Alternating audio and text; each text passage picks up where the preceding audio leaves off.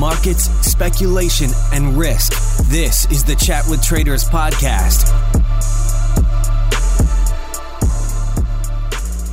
We're on episode 248, and I'm Ian, host of Chat with Traders.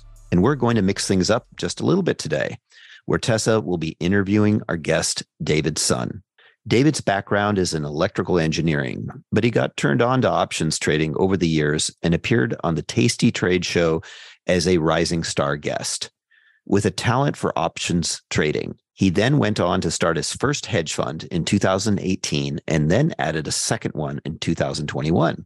In this interview, Tessa discusses an overview of David's systematic options trading. It has to do with a multi layer approach using stop losses, which is not common in options trading and even advised against, and how David takes advantage of high implied volatility, not in the way most option traders would think, and his take on managing the win size to loss size ratio. This episode assumes that you do have some basic level of options trading knowledge. So, options traders, I think you're in for a treat and may come away with some actionable ideas. By the way, David will make an appearance inside the Chat with Traders community where I will dive deeper with David into the mechanics of his strategy. Please join us in this live online discussion on December 7th. Go to community on the Chat with Traders website to join. We hope to see you there. We would now like to introduce you to our guest, David Sun. Hi, David. Welcome to Chat with Traders. Hey, Tessa. Thanks for having me on. Yes, it's very good to have you on. Um, we have a lot to cover, and why don't we just dive into it now? But before we get into the the nuts and bolts of things, I usually like to hear a little bit more about the human side of traders. So, if you don't mind, can you just share with us a little bit about yourself, uh, your background? Yeah, no, no problem. So, my background's actually uh, in electrical engineering. So that's my education, and uh, so I don't have a formal finance background. Um, I got into options when I was actually doing my master's, and it was a buddy at grad school that got me into options. At the time, I I randomly just wanted to get into the market because I think it was like the 2008 2009 time. So obviously the the markets and the stock market in general was kind of on people's minds whether or not they were you know into trading. Um, and at the time, I had no knowledge. You know, I was just randomly watching CNBC and like following Jim Cramer and just, just picking stocks. And so my my buddy got me into options. Interestingly enough, actually from the point of view of selling options, because I know people who get into it tend to get into it as buyers of options and almost like speculating directionally. So I was actually selling puts very early on, uh, for for better or for worse. And again, not knowing really anything, and just kind of blindly selling puts. Um, I wasn't even rolling. I was just like picking based on how much premium I wanted, thinking like, hey, um, uh, if I collect this amount premium, then I can make this percent. And I, I think occasionally, uh, if it did get challenged, I would like, he was like, hey, you can roll for a credit. So it was very unsophisticated. And uh, the bad thing is it worked for a couple of years. So, you know, ma- made a decent amount, but then at some point the market turned and I gave a bunch of it back. Um, so I got a little disillusioned and uh, I kind of stopped doing it for a bit. But I had a friend who was also trying to get into the market or just doing research on stuff because he knew I was in options. So he introduced me to Tasty Trade, and this was in 2017. So that was, I guess, the beginning of like kind of the the, the reinvigoration of of my interest in options because um, if, if, people follow tasty trade at all they know that it's kind of retail oriented there's a lot of content um, a lot of stuff to learn you can just i was drinking all up. And that in terms of the learning curve was kind of what accelerated things for me. Um, so i started kind of getting a little better and I got confident enough, you know, this was like a year and a half in that I, you know, I was doing well and something gave me the idea that, hey, it'll be cool if I could scale up what I'm doing. And I was like, well, if I could do this for others and just kind of keep trading, but I can make money doing it. You know, I basically started a hedge fund in late 2018. Um, did that, you know, that was going well. I started a second hedge fund in 2021. And so, you know, it's been four years. And so I've been kind of just continually pushing my own knowledge and Mhm. developing strategies. And, you know, that was kind of the, just the trajectory. Yeah. So that was like a, uh, from beginning to end, probably like a 10 year journey, 10 plus years at this point. And that's, that's kind of the, the very high level, quick, quick fly through. hmm So from electrical engineer to options trader, now hedge fund manager. Yes.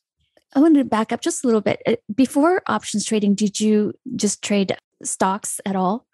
Or you just went straight into options? so I picked stocks for like a couple of months because, as I mentioned, that was around the time I was in grad school, and I was telling my friend about it, and he got me into options. So I basically dropped stocks pretty quickly. I mean, it was Mhm. still uh, involved in a sense that I sold puts on what I would have bought stocks on, and again, very unsophisticated. It was literally like see what Jim Cramer mentioned, or pick five random stocks, or it was like Apple and Visa, or like uh, you know, just just and then just selling a put and then doing that. So yeah, I wasn't trading stocks from early on. It was basically just selling options for after like two or three months of you know, quote unquote, trying to learn the market. Because that was kind of like uh, what people usually start out with when they when they first trade options, right? On the sell side, they usually sell puts.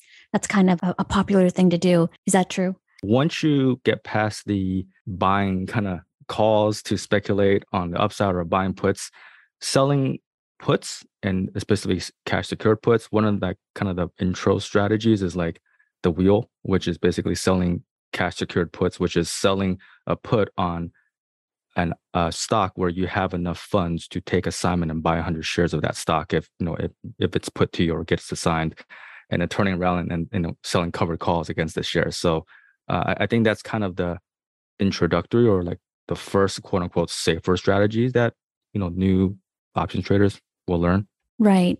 Yeah. So I'd, I'd like to ask some questions about your hedge fund. The reason is because we've had great episodes so far that mention the use of options to trade or, or use them as part of a hedging of a portfolio, or options seems to be uh, widely used in, in hedge funds. But I don't know if we've taken time to pick one or two strategies and really break it down far enough uh, at the level where even though these can be advanced and, and complex strategies.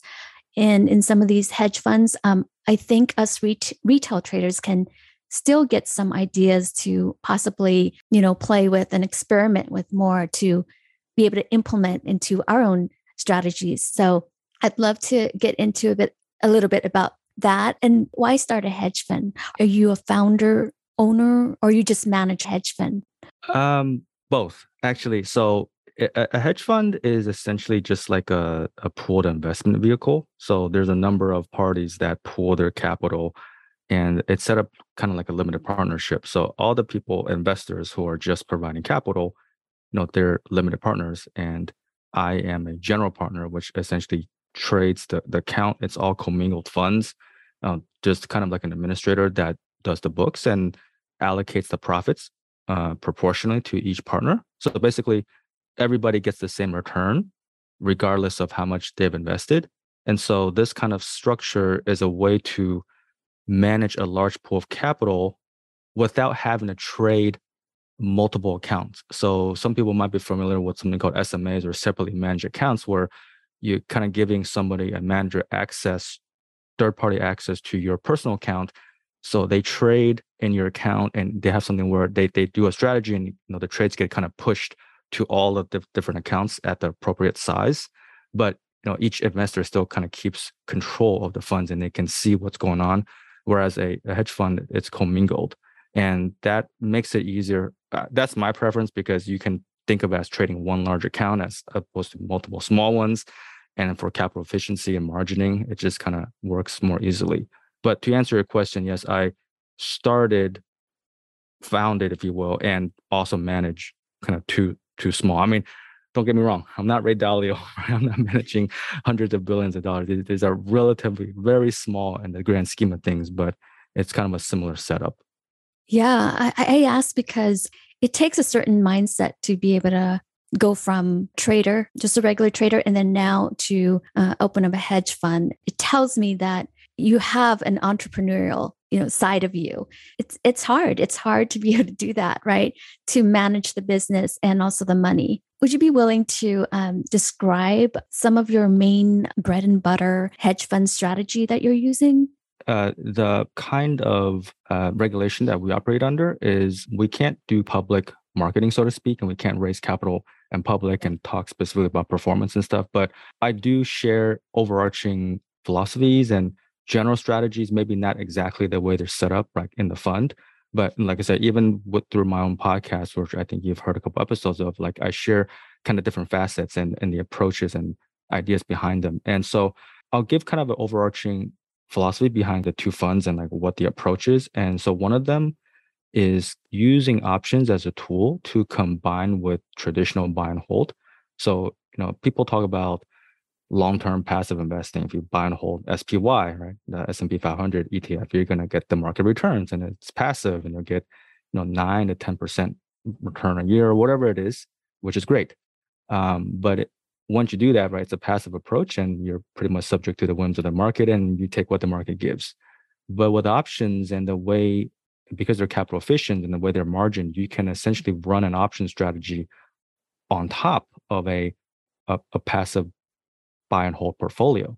And it's, it's basically an overlay. So if you think about it, if you were to run option strategy and, and even target some very small return, one, two, three percent, whatever it is, and if you can consistently do that, and that's basically stacked on top of your buy and hold, you know, whatever your core, it doesn't even have to be S&P, just whatever you want to typically do as a, you know, uh, uh, stock investor. You, you're basically just adding that return on top, right? So basically you get to kind of enhance the return, if you will. So that's the approach of one. It's like you have some core portfolio and you can mm-hmm. consider that like a personal benchmark if you will, something that you'd have regardless. And if you can just add a little bit on top, you're essentially kind of enhancing the yield. Um, mm-hmm.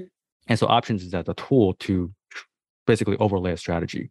Um, and then the other fund is kind of more of a pure option strategy. We don't have any underlying, you know, equities or stock, and and it's kind of a rather than a benchmark approach, it's considered an absolute return, right? We're just trying to generate some target um, or some level of return, regardless of what the overall market or any other benchmarks are doing and it's using pure option strategies so okay so these are the two what you the two it, those um, are the uh, approaches i haven't gotten to the strategy specifics yet which we can dive into one of them but that's okay. kind of i wanted to give a high level of kind of the approach and what you can do and kind of my vision for how you know because different funds have you know different mandates or uh, different strategies or different philosophies or kind of what they're trying to do and that's kind of the two approaches that that we happen to have.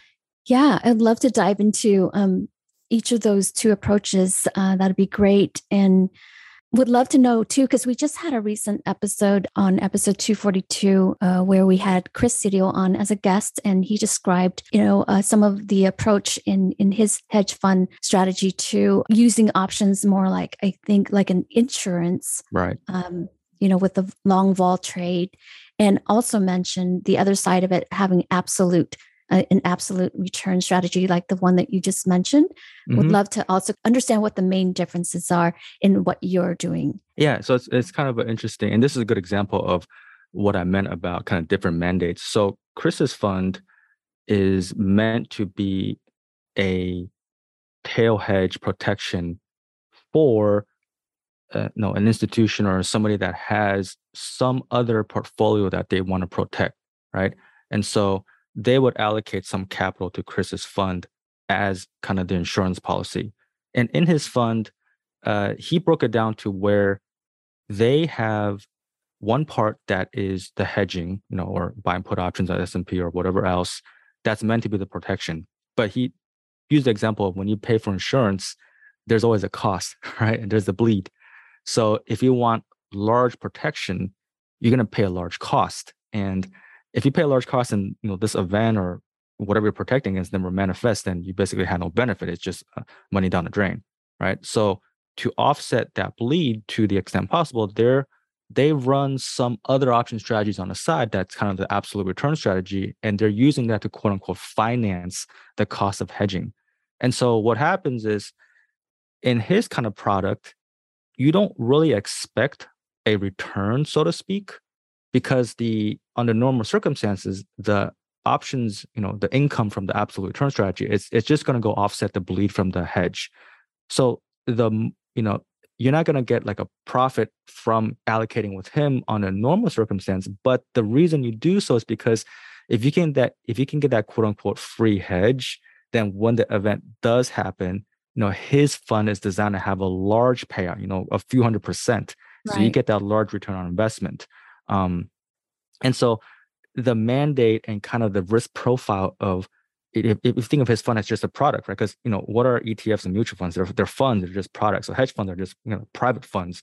But that's kind of his approach. Whereas um, the second fund I mentioned for us is whereas we just have because we do short term trading, we're not we're not trying to have some kind of large convex or tail hedge profile. We're just trying to generate you know uh, some return that's irrespective, you know, uncorrelated to the overall market. So that's kind of one way to kind of compare and contrast, or just think of funds as different products, right? Uh, but we're just not ones you can go out and buy on, you know, on, on the exchange, right? Uh, it's not some mm-hmm. like ticker symbol we can trade. Interesting. Okay, so let's um yeah, I would love to learn more about this um second hedge fund first cuz since you just mentioned it, can we break that down a little bit more? Yeah. So the approach that we take and, and just to be clear, the both the first and second fund use the same types of strategies as the return or the options portion. The only difference in why the return profile is so different is because the first fund uses, you know, index funds, for example, as a base, and options are kind of a small piece to sort of enhance that. Whereas if you separate those, drop the index funds and just focus on the options and size that up, you get a certain return with that. And so one thing I kind of want to point out is that again, options are just tools, right? You can size them up or down and use them in different ways in conjunction with other, you know, pieces of your portfolio to design an overall profile. Um, so if, if that makes sense, like you know, again, with, with what Chris is doing with our second fund, our first fund, it's it's our options, but how you use it and when you use it, that's what makes a difference. But let's talk about kind of our approach on options because okay. when we sell options um, and i know your audience uh, probably is mostly familiar with stock trading so uh, they may not have intimate knowledge of like greeks and stuff so we'll, we'll try to keep it very basic we'll, we'll mention that you know greeks are something you have to be aware of but you don't have to kind of dive into how they're calculating everything but when you sell a put for example depending on where you choose the strike price and, and there's a delta involved with every option. And, and delta, very simply, is just a measure of how much an option price will move for every uh, dollar move of the actual underlying. But when you look at options and look at the option chain, the delta can be kind of a, a proxy of the probability of profit or the probability that that option will expire in the money at expiration. And so if you have some probability of success, and the thing is, a lot of new traders who get into option selling, they always want to focus on high win rate or high pop, you know, probability of profit. And so they'll sell these far out of the money options that presumably will have a 80% win rate or 90% win rate. But the issue with this kind of approach is because options are nonlinear, what happens is you have a high win rate of winning some small defined amount.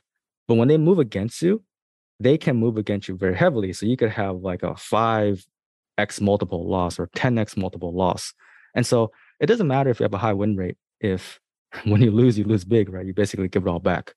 So what I set out to do was using different mechanics, I wanted to fix that win to loss ratio. So I used kind of a simple example. If I sold an option and I collected uh, we'll just use round numbers, $100. That's your maximum potential profit, right? You can't make any more than $100, but you can lose a lot more. And two simple mechanics I'll do. One, no, we will close the option at a certain profit, right? Because we don't, there's risk involved with holding them all the way to expiration. So let's say I want to capture 60% of the profit. And so this is a little thing where when people are selling options, they have to learn to kind of turn things around. I've sold something and I've collected this credit of $100 to kind of enter the position. So if I if that option decays and the price goes down and I buy it back or buy to close for 40, right? So I collected 60 and I paid 40. My net profit is $60, right? Which is 60% of my original max profit of 100. Does that make sense? Yes. Okay. Now that's taking a profit on a winner. So on the other side, we mentioned that options can move largely against you. So I don't want to risk a 5x loss or 10x loss. So let's say I want to cap my loss uh, at 200%, right? So if my maximum profit is $100, because that's what I collected, and I'm not willing to lose net more than $200, what I'll do is I will stop out or buy back the option if it goes to a price of 300. So if we step back, if I sold it for 100, but I paid 300 to close out and get out of the trade, I've netted a loss of 200 or 2x. Does that make sense? Mm-hmm. Okay. So this creates a very simple win-loss ratio, right? If I win, you know, 60% on a winner and I lose 200% on a loser, it's like a roughly a risk three to make one, right? So you've just defined your max loss. Yes, in practice, and and people talk about like, what if there's a big gap, or what if you can't get out at that price? Those are all real considerations, but just from a theoretical standpoint, you're right. I, I have basically defined my win loss ratio, win size to loss size ratio, risk to return, so to speak. And so in my podcast, um, I talk about this concept called expectancy hacking. And the idea is when you talk about expectancy, which is kind of how much you expect to profit on average for every trade, right? Once you factor in all the winners and losers. And I mentioned people always focus on the win rate, but they don't focus on the loss size. So if I have now fixed the win loss ratio through my mechanics, the only thing that remains to determine my expectancy is the win rate, right? Expectancy is kind of a function of those three things the win rate, the win size, and the loss size. Now, even if I have fixed the win loss ratio, I don't know the future. Like I can't know exactly how much my win rate is going to be, but I will, I know that if the win rate is high enough, right? And expectancy, you can kind of multiply it out like your win rate times how much you win, and then minus the loss rate times how much you lose, you'll get some average expectancy per trade. And so the win rate's high enough, the expectancy will be positive, and if it's too low, it'll be negative. Right. Period. That's it. It's either above or below kind of that so-called break-even win rate. And so the only last piece is you kind of have to find a strategy. You, you can do back testing, or you can just kind of play around with different, uh, mostly through back testing, at least to get some context. Obviously, you have to live trade to see if things play out.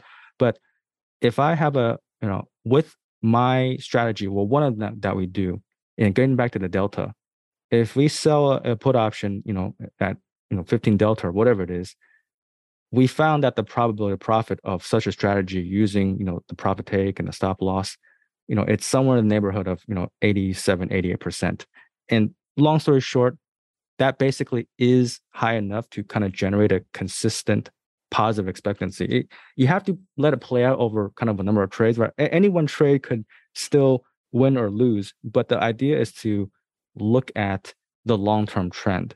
Right. So after all the trades, right, and you kind of fix this win to loss ratio, at the end of the day, you look at how much you've kind of netted in terms of profit. So let's say every trade I sell, I collect $100.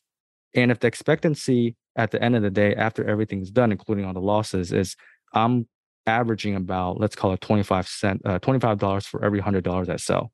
So that's what I call kind of the premium capture rate because with, when mm-hmm. all said and done, I've netted or captured 25% of all the premium I've sold, right? And I, and I, I shorten that to PCR for premium capture rate.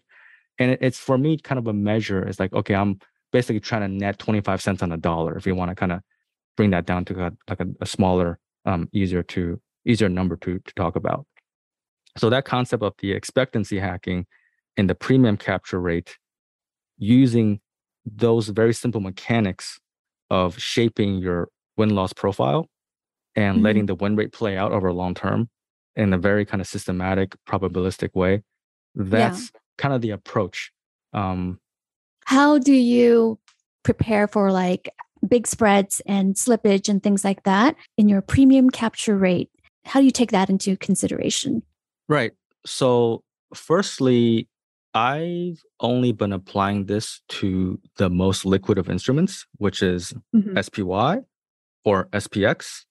Um, it can be done with ES options, you know, E-mini um, S&P futures options, or if for smaller accounts, it, it, can also work on MES, which is the the micro um, options, uh, the futures options. So that's the first thing. On a very liquid instrument, the spread will be tighter, right? If you try this approach on some really low volume or you know meme stock, probably not going to mm-hmm. work the same. So that's for one. And the other thing is to focus on longer dated options. I know recently with kind of like the uh, the the meme stock and the retail and the Robinhood, you know, mania, you know, there's people trading very short dated, like weekly options. And you see all these videos on YouTube about like weekly paychecks and right 7 DT options. The, the shorter dated the option, the certain um, parameters or Greeks about the way they move and reacting to in reaction to how the market moves, that will basically cause the spreads to be wider, right? That's kind of what you're mentioning. So I generally apply these strategies to like 90 days or further, right? 90 DTE. So that's kind of one other way. And those two will mostly keep you kind of more protected in terms of having very liquid options that you're trading. But at the end of the day, you're right there are times when you have to cross the spread, right? If, if volatility gets really high, or even if there's a gap, right? Again, I mentioned the caveat is that you have to kind of hope that you can control that loss amount. And sometimes, let let's say you close, you know, the end of the day, and the the option is sitting at close to your stop loss, right, 180% or whatever. And the next day, the market gaps down, right? Likely by the time the market opens, the price is already past your stop.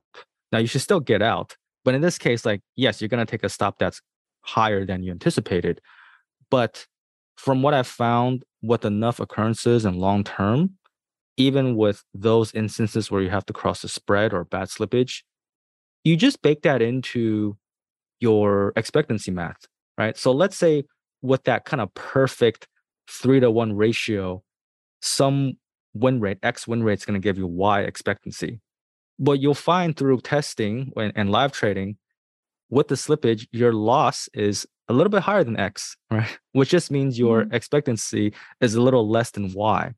And you just basically bake that in, right? So I sometimes get pushback about this approach of it can't work because you'll never get out, there's slippage and this and that. Um, but my response is just, well, just embrace those things, right? If you know they happen, figure out a way to mitigate or work around them and just incorporate them into your models. And that that's kind of my approach on it. Mm-hmm. To minimize that, the spread and slippage possibilities from from the very start, you don't really get into individual stocks, basically, right? That's correct. For this approach, I don't. I'm focusing. Okay. It, it's mainly focused on right now as the S and P index because that is in fact right the most liquid um yeah okay. But if you do i mean if someone wants to not do that and and go into like individual stocks for example i i actually like to pick individual stocks but that are super liquid as well probably not as liquid as spx but but then if you also do that and also diversify have not just one underlying stock, but several, maybe like say five to 10, would that make it less risky as well? Um, so that can help in the sense that if the individual, you know, tickers you're trading aren't completely correlated, right, you're going to get some diversification of just the, what the market's doing. But in that case, you may not, because I actually do just use stop orders and you may not want to do that with individual symbols or you may want to kind of manage them uh, and the thing is, if you trade longer dated options, they do move slower.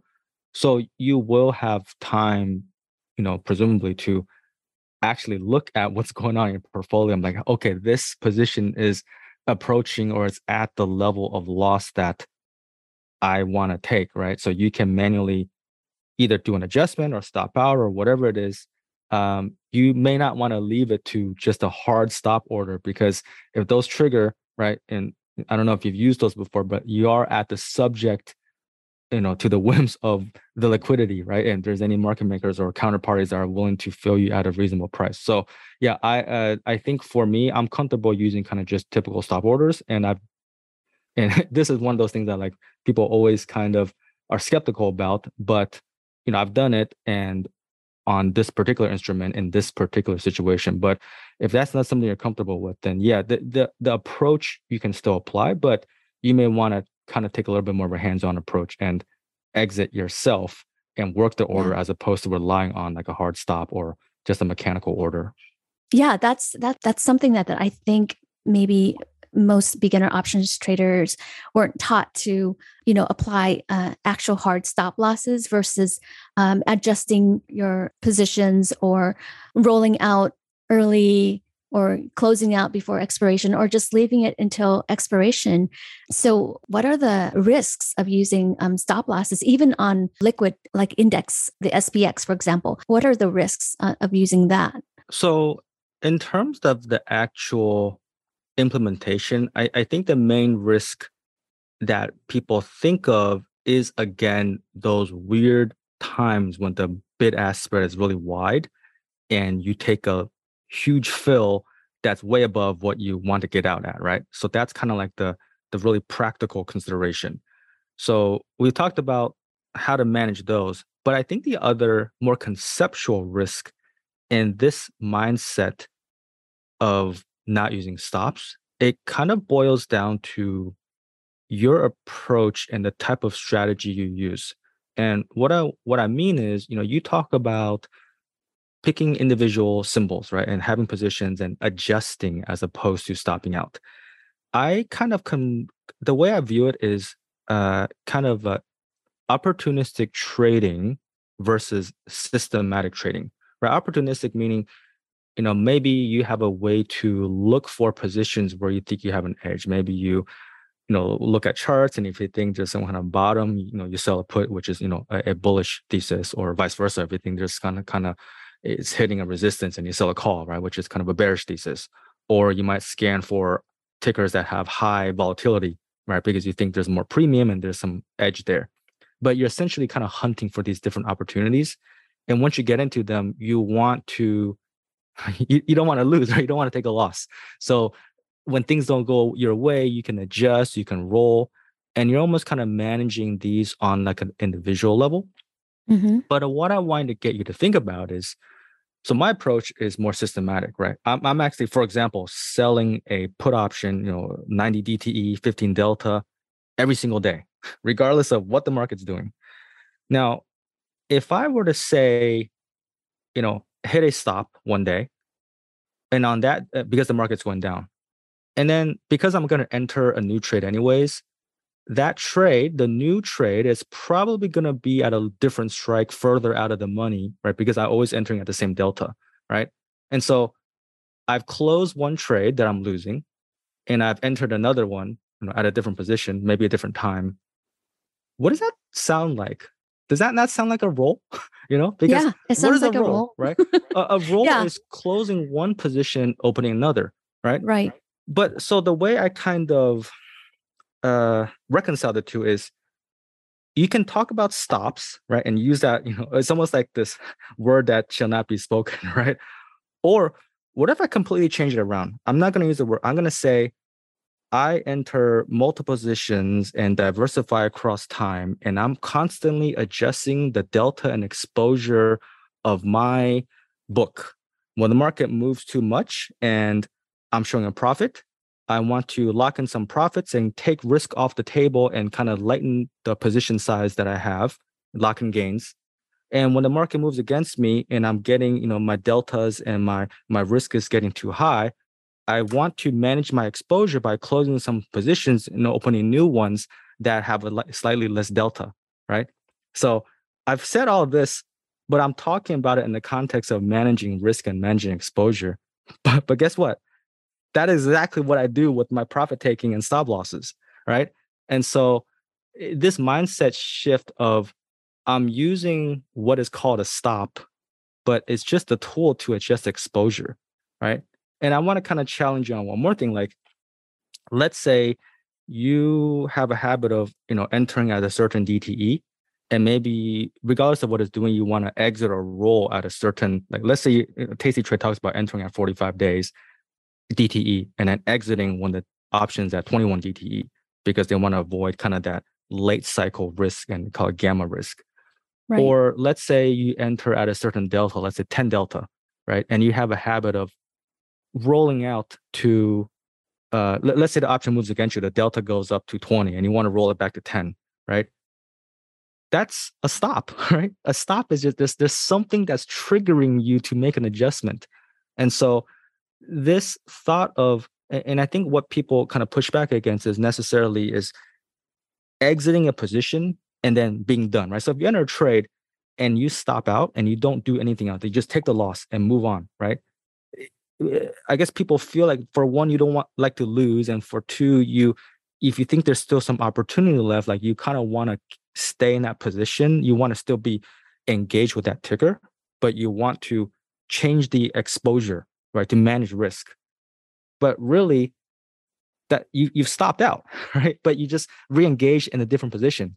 And so because my system for this particular strategy is just entering constantly but using profit takes and stop losses to adjust the position that's really just a continuous process of adjusting right so that that's kind of like the message i've been kind of trying to spread it. It's, it's like I, I, use the word stop, but like I could re- I could literally just explain what I do without using the word stop once, but it could be the same thing. And I almost feel like sometimes yeah. that would be taken better, right? So that that kind of mindset shift, and that's like what I wanted to challenge people to think about differently. I also see your uh, the difference too is when you implement stop losses, it's it's more systematic. It takes the emotion. There's that it. too, of course, sure. Whereas rolling, you're you're still stuck in it. Should I roll it now or leave it in there? There's a lot of discretionary decisions you have to make on when you roll things out. That's true. I mean, it, it's funny you say discretionary, but I would I don't want to make assumptions, but I would hope that for one, there should be kind of some absolute loss limit where if it's too much, you just got to move on, right? Because you got to protect your mm-hmm. capital. But on the other hand, if you roll, yes, you want to stay in a trade or want to stay engaged with that position, but you probably should also have the same whatever thesis you had to begin with. That thesis should still be intact, right? So if you just don't believe that position is gonna have the edge or it's gonna do play out the way you think it is, you, you shouldn't roll, right? You should just get out. So I, I want to say that even when you roll and it, it, there, there's some discretion, it's almost like rather than having one rule or two rules that I use, you have like 10. You have like a, a set of rules and you're still trying to stay within the confines. It's not completely without a plan, you know? Mm-hmm. Um, that that's how I see it anyways. Yeah, that just emphasizes the importance of, of having your trading plan in place, right? Um, do you adjust your strategy for periods of very high or low implied volatility? How does implied volatility what is it the role that it plays in, in your strategy so with the idea with expectancy hacking which we talked about the math behind that there's one other element and this kind of bakes in the implied volatility that you're asking about if i were to sell a 15 delta option at 90 dte the amount of premium that takes in that's going to change with the level of implied volatility right but if I do, for example, a fixed one contract every day, that basically means every trade is going to collect a slightly different amount of premium based on what implied volatility is doing.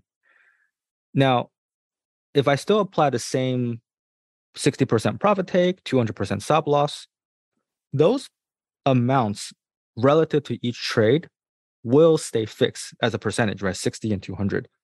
But because the premium is different in absolute terms, the dollar amount will be different. So, for example, on a trade that I collected two thousand dollars on, sixty percent, you know, is going to be twelve hundred dollars, right? If I only collected thousand dollars, then sixty percent is six hundred dollars. So this could introduce what's called sequence risk, which is just path dependency. If through pure bad luck, I only won the small trades and I got stopped out at the big ones, that's basically going to skew the probabilities, right? Because eh, eh, you're essentially not sizing consistently, right? Because I, because of the way my strategy is set up, the amount of premium you collect for me is a proxy for the amount of risk, right? Because everything is tied to that percentage relative to the credit.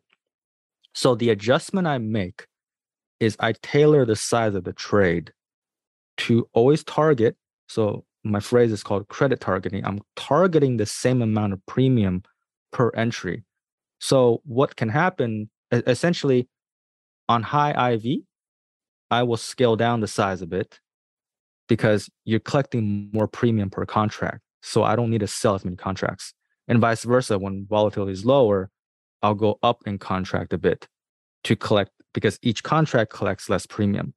So by targeting a fixed level premium, this essentially minimizes that sequence risk because every single trade is sized consistently. But again, consistently in terms of credit, not necessarily in terms of contract size. I think that's kind of a uh, a mechanic that I haven't seen people talk about, and that that's something that is actually key to um, my type of systematic approach. Uh, David, what what exactly do you mean when you say sequence risk? Sequence?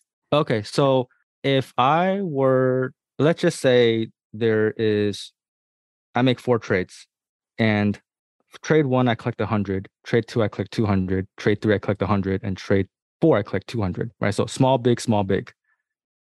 If I happen to lose all the small ones, right, the hundred dollar ones, and sorry, um, lose the big ones, the two hundred dollar trades, and I win the small ones, you're not gonna get the same expectancy as if let's say somebody else did the same strategy, but like their their sequence of trades was different. They're offset, right? And their winners and losers were reversed, right? They won the big ones and they lost the small ones. Even if we, in this case, even if we trade the same approach, because one person won the big ones, whereas I won the small ones, our P&L is going to be different.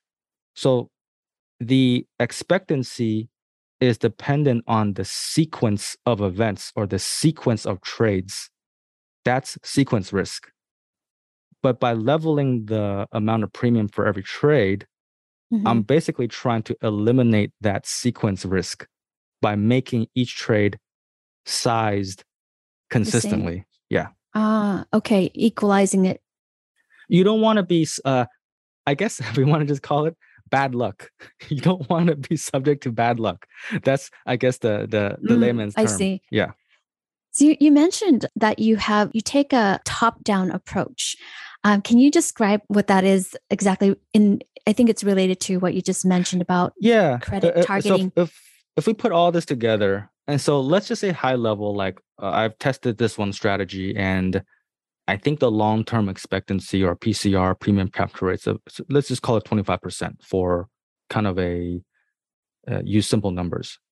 So if I had a if I wanted to make 10%, so if I had a hundred thousand dollars and I'm trying to make 10%, 10% is 10,000. And that's the profit, the P&L I want to make in a given year. So if I'm expecting to long-term net 25% of all the premium I sell, I take my 10,000 P&L target and basically divide it by 0.25. So you get 40,000, which means if I sell 40,000 of premium in a given year, then if I net 25% of that, right, that's my $10,000 target. And so basically I have to sell $40,000 of premium. Now if I'm trading every day, there's 252 trades. You know, I take the 40,000 and I divide it by 252. And that gives you the daily so-called credit target. And essentially the plan is if you sell that amount of premium every day and let the strategy play out, right? at the end of the year, you would have sold 40,000 in premium. And if at the end of the year you've captured 25%, you would have captured the, you know, $10,000. And so you can kind of set a high level return target and use that to back into the size of each individual trade. And again, mm-hmm. size in this case is determined by the amount of premium, not necessarily the contract size. So does this only work on can this work this top down approach can it work on choosing individual stocks? Uh, there's two ways you can look at it. If your approach is kind of systematic to a degree that it can be back tested, and there's actually quite a few off the shelf services people can use to to back test different strategies, and you think there's some kind of consistency there in terms of the uh, the capture rate, then yes, you can kind of use that to size um, the trades. But if you take what's you call kind of a systematic, uh, sorry, uh, more of a discretionary approach, then you might need some history of uh, live trades, right? And then log them and sort of see, hey, you know, I, you know, I use a certain amount of capital per trade, and I, I usually um, able to, you know, make X dollars, and for every dollar of risk.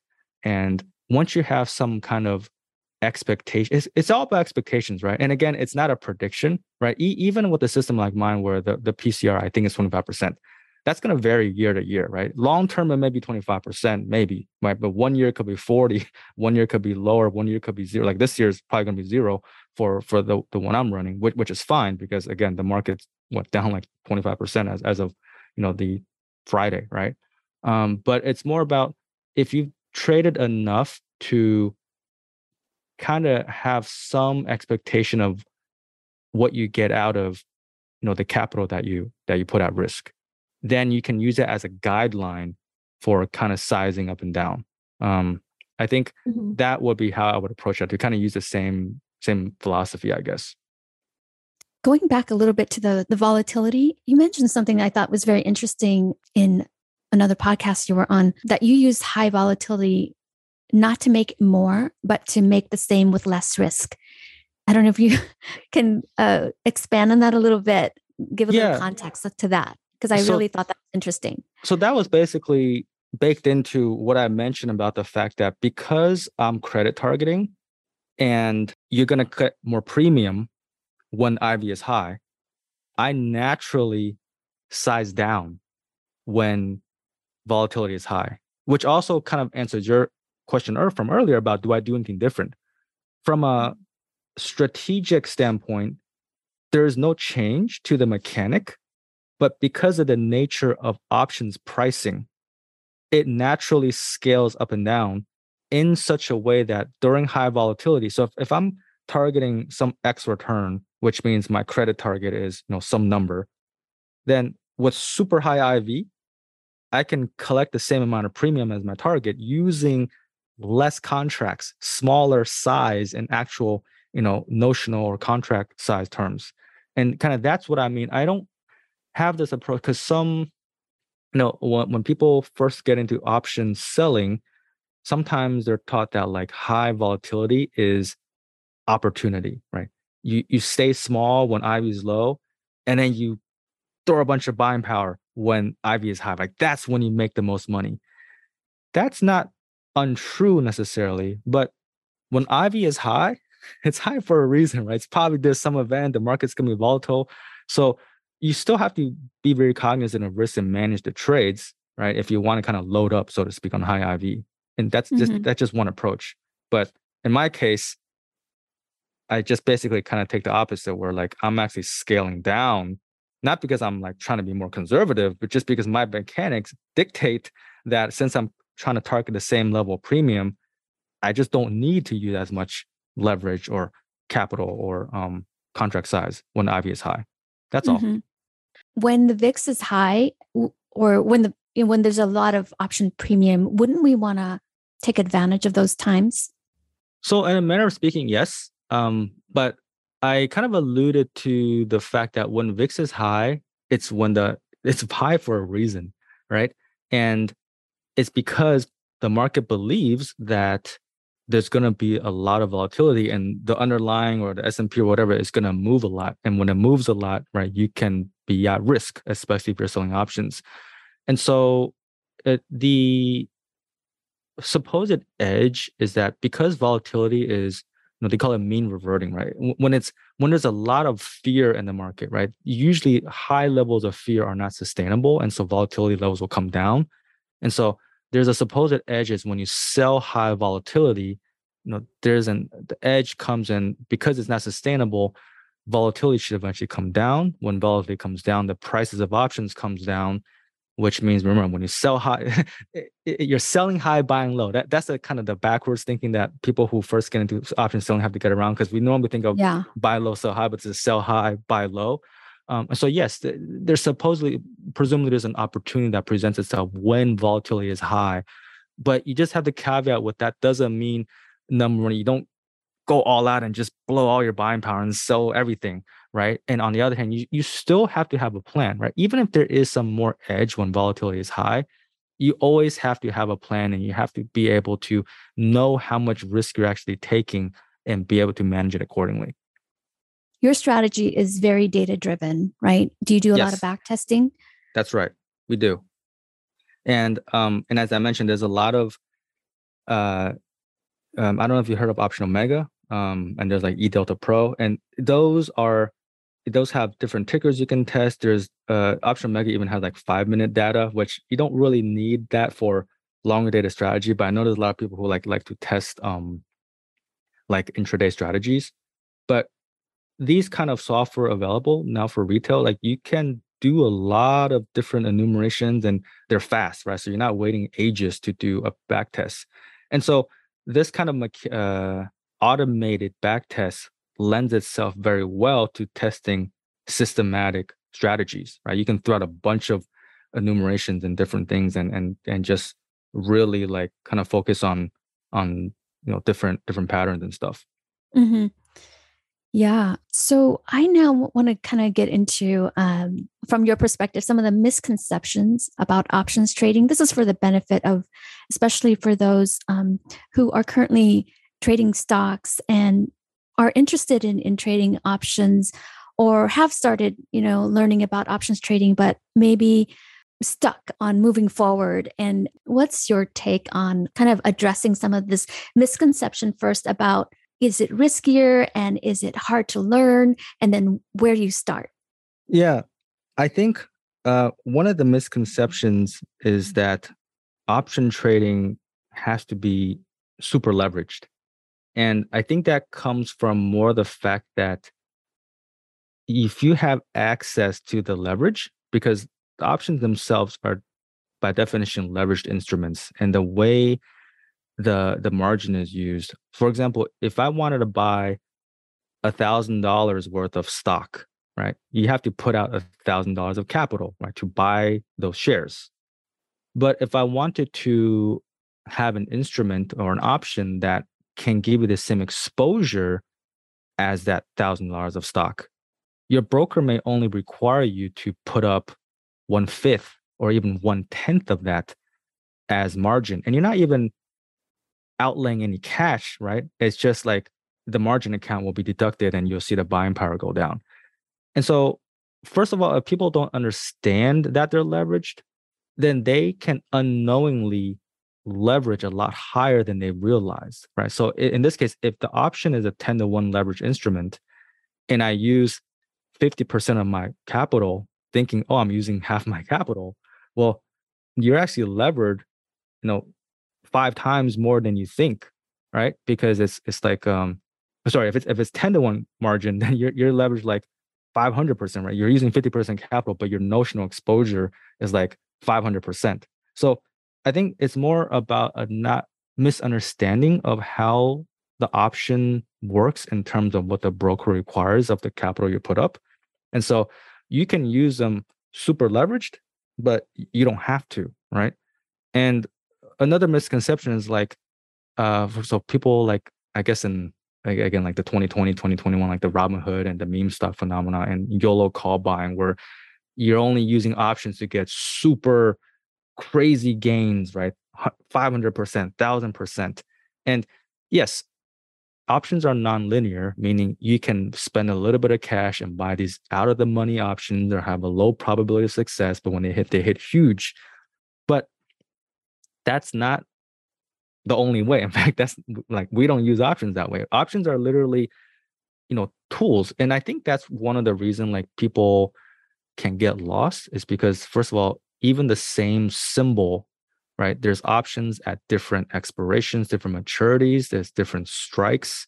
And so the way to behave, and then there's Greeks, which you know describe how option price moves in relationship to the direction of the underlying with relation to the level of implied volatility with and with respect to you know time right? Um and so um again for us I, I think it's just the understanding that you can use options to express different hypotheses that you have on what the market will do which direction to go when it's going to happen. And i think that's that that's kind of the beauty of it but also the complexity like there's just a lot you can do and i think really you have to kind of figure out like what your goal is and you can craft a strategy um and then right. lastly it's like options are like for degenerates for gambling like obviously you can again like you can buy these lotto tickets but like really i think they can and they don't have to be seen as a super exotic thing and they can really be used in conjunction with kind of more modest and conservative strategies and, and just kind of more as an enhancement or a way to express different opinions. Right. And you know, a lot of the the strategies we talked about, and not just here, but in general, people talk more about on the sell side, you know, selling options versus buying options.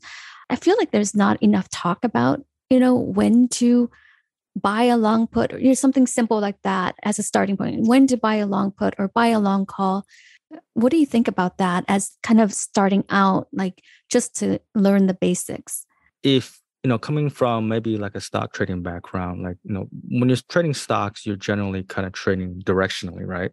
Mm-hmm. and the direction you pick may be based on some technical analysis fundamental analysis whatever it is that gives you a thesis. Now if you have a direction that you want to bet on right? Options are a tool to, again, give you leverage in a way that's capital efficient and limits your loss, right? If I pay, you know, 50 bucks on this out of the money call option on this stock, that's the extent of what I can lose, right? But there's that possibility to make a big gain, right? So that's kind of the appeal. So if you have an assumption, right, you can buy puts and calls as a way to express that directional opinion.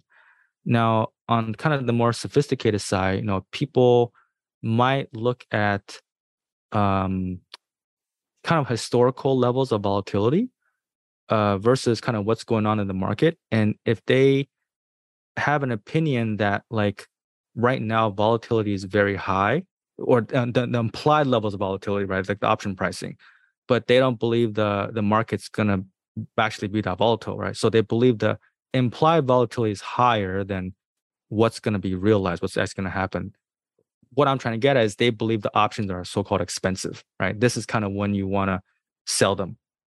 And on the vi- vice versa, if for some reason they think there's going to be some kind of event, there's going to be volatility, but the market is kind of the implied level is very low, and kind of believe that it's underpricing the risk that's out there, and they believe it's cheap relative to what's going to happen, right? This is when you kind of go around and buy options. So it, it's the same idea of trying to buy low, sell high, but that's in relationship to what your analysis tells you about the level of volatility. It's like when you think options are price cheap, you can buy them, right, and vice versa. Um, so that's just right. just another another angle. Yeah. So far, the the strategy that you described with expectancy hacking, with adjusting your win size loss size mm-hmm. risk reward ratio. That's that's a form of um, risk management. Yes. And it sounds like you have very good tight risk management in place. You know some people they it's drilled into them too is you know you have to you got to have risk management you know you got to have that layer in there. And that's drilled in my ingrained in me too to have risk management at, but at some point though you can have so much risk management that you can almost have no edge. And what comes first? What's more important risk management and then edge or edge and then risk management or both? If you want to trade and sell options, firstly, you have a fundamental belief that there is some edge in the mispricing or general overstatement of options, right? Because if you believe that even the market's efficient, it's hard to, well, you can't perfectly price the future, right? The unknown, which is why there's that supposed overstatement of volatility, overpricing of options. And all the mechanics are like, because even if you believe that edge is there, you, you can't just sell options willy nilly because occasionally the risk is greater than the market thinks, right? And you blow up, right? And that's why you have risk risk management and mechanics. But something to consider is that regardless of the how much edge there is, and, and this is something that's true for all trading, and this is just general kind of bankroll management. You you know that concept that people talk about of like if you lose one percent, then you only have to make about a percent to catch up, right? If you lose about 10%, you've got to make like 12% or something to catch up. And the extreme example is if you lose 50%, 50%, you have to make 100% to get back to zero, right? You've probably heard that there's like these charts and stuff. And, mm-hmm. and that's the idea of the volatility tax. And it just means when you're talking about compounding your account, right? It's asymmetric, right? It's it's almost faster to compound downward than it is to compound upwards. So my point is, regardless of how much edge you think you have or there is in a strategy, if it's not sized right, that nature of the kind of the asymmetric compounding will basically destroy whatever edge there is because you won't if you're too volatile you just kind of end up going nowhere if if any one trade or any one you know loss kind of wipes out a huge amount of the bankroll so like the bankroll management that in and of itself needs to be almost considered as a mechanic right and that's why um focus so much on the credit targeting and using that as a proxy of risk, right? Because I, for me, I'm like, if I collect this much credit because I've told myself I'm going to get out at this level, one way I look at it is I look at all of my positions that I have open on the books.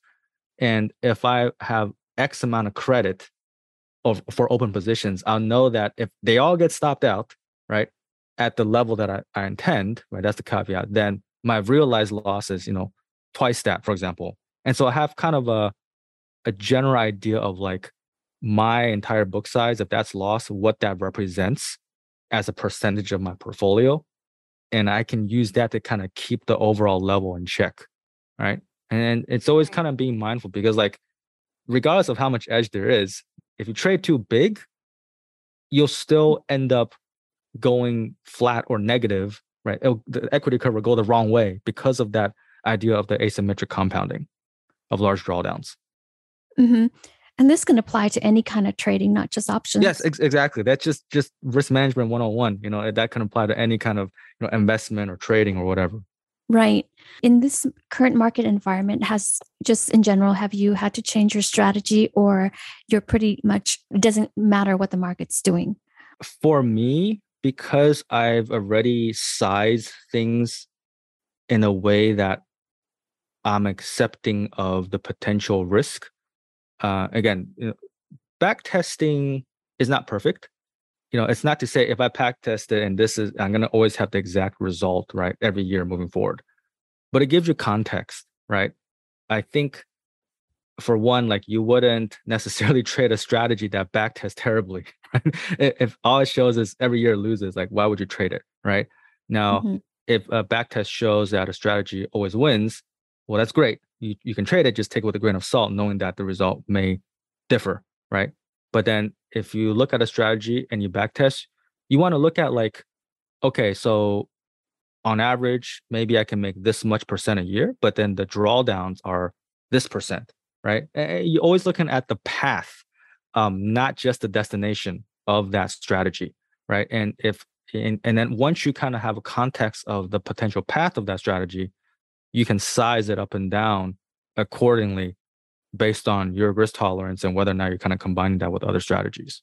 For those who don't trade options but are interested, you know, this could be a little bit overwhelming, but we all have to start somewhere. And I think in general, I think the simpler you start, the better. Start very simple. I hope that we can continue the conversation of options trading into the chat with traders community.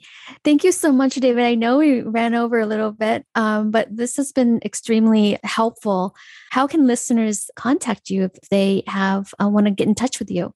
Yeah, um, so I'm on Twitter. Uh, my handle is the Trade Buster and that's actually the name of my podcast as well. So if you go to any of the typical podcast platforms, uh, just look for the Trade Busters, but this is plural, so like the Ghostbusters, but the Trade Busters, and then my Twitter handle at the Trade Buster.